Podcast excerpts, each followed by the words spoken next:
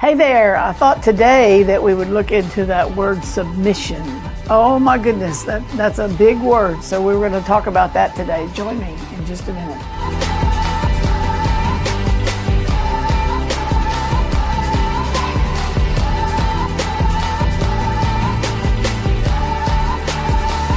You know, in our earlier episodes, we, we were looking at the scripture out of Deuteronomy about how God wants to multiply our days and the days of our children in the land which He swore to our fathers to give them to have days of heaven upon the earth. That sounds so wonderful, and it is wonderful. And we can enjoy that, but we have to be in the right position and get in the right order in order to enjoy that. And uh, that when we say days of heaven upon the earth, we need to be obeying his commandments. And when you and I come into the kingdom, for instance, when I received Jesus Christ as my Savior and I invited him into my life, the kingdom of God opened up to me. And I saw things that I had never seen before. I mean, I was, when I say I saw them, I was aware. I was aware of another world operating around me. I was aware of the love of God that, that flooded my heart at that time. And that's what we consider in the church being born again. We become a new creature in Christ. The old things are passed away, all things are new, and the new things are of God. And each one of us represents an aspect of who God is.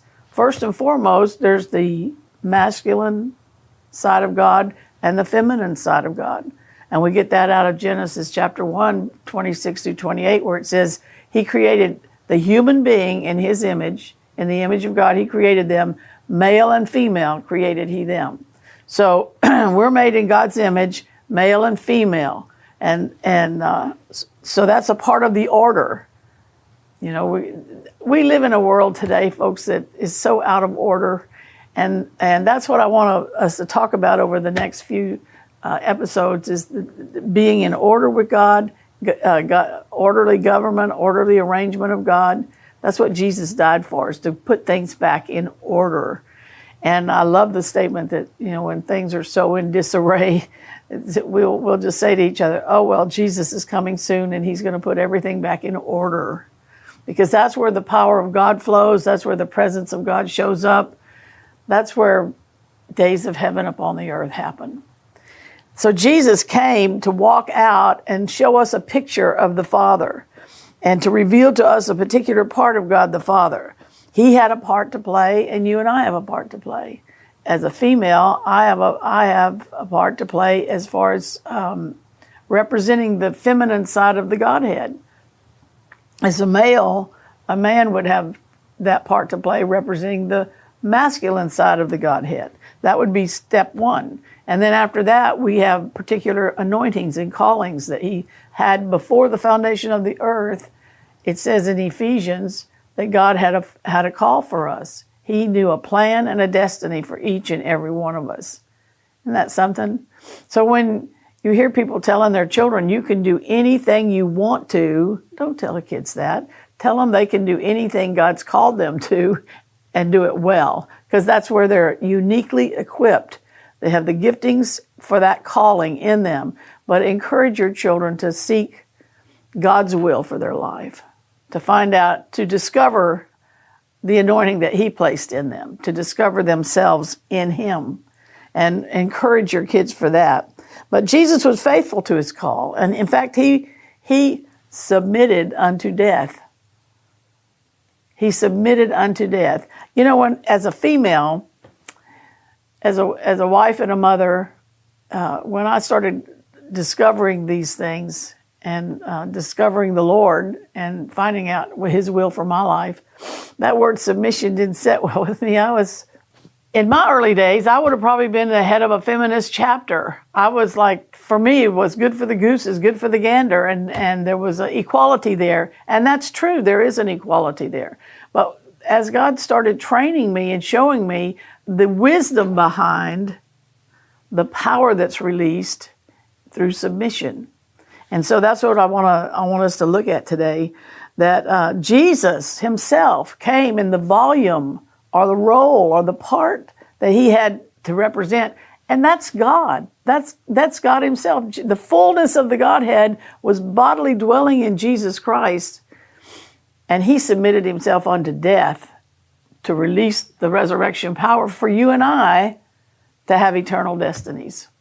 And that, that's amazing what the power of submission is. And ladies, we have been given the honor of manifesting this. I was just looking at the uh, scripture about all of creation is expect, expecting the manifestation of the sons of God.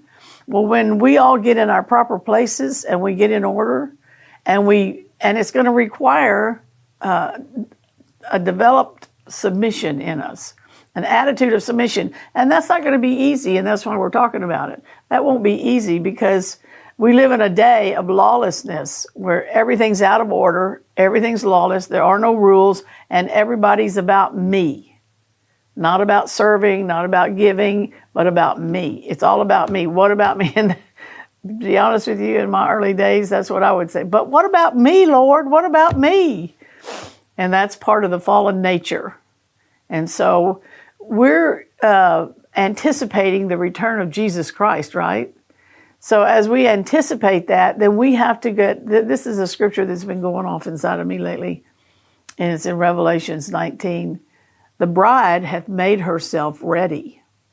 So you and I need to make ourselves ready. And we will not be ready until we learn to develop the art of submission.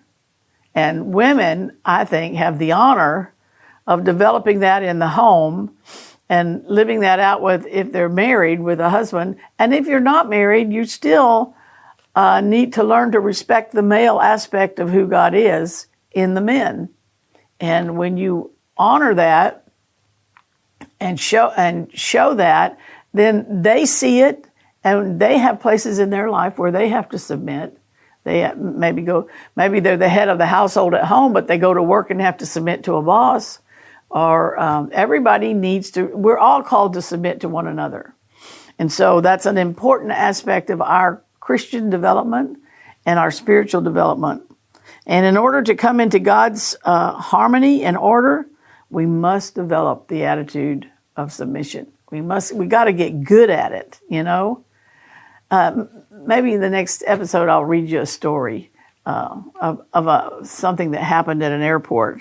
It was really it showed submission and the power of the love of God released in that submission. I like to say submission is a power word.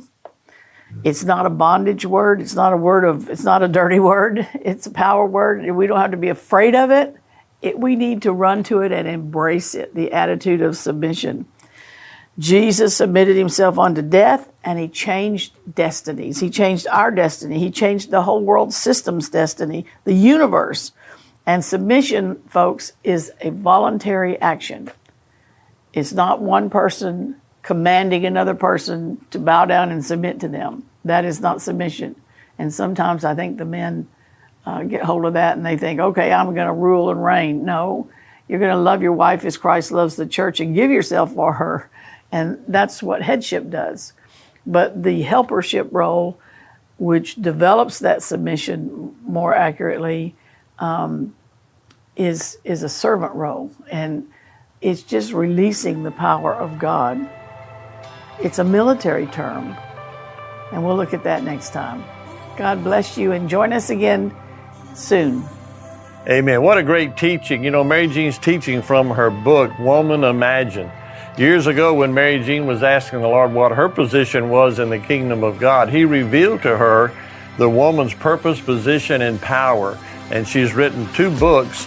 Woman Imagines being the latest one, and they're great for a daily devotional or for a small ladies group. But if you'd like to get these, the address is on the bottom of the screen. I know they'll be a blessing to you.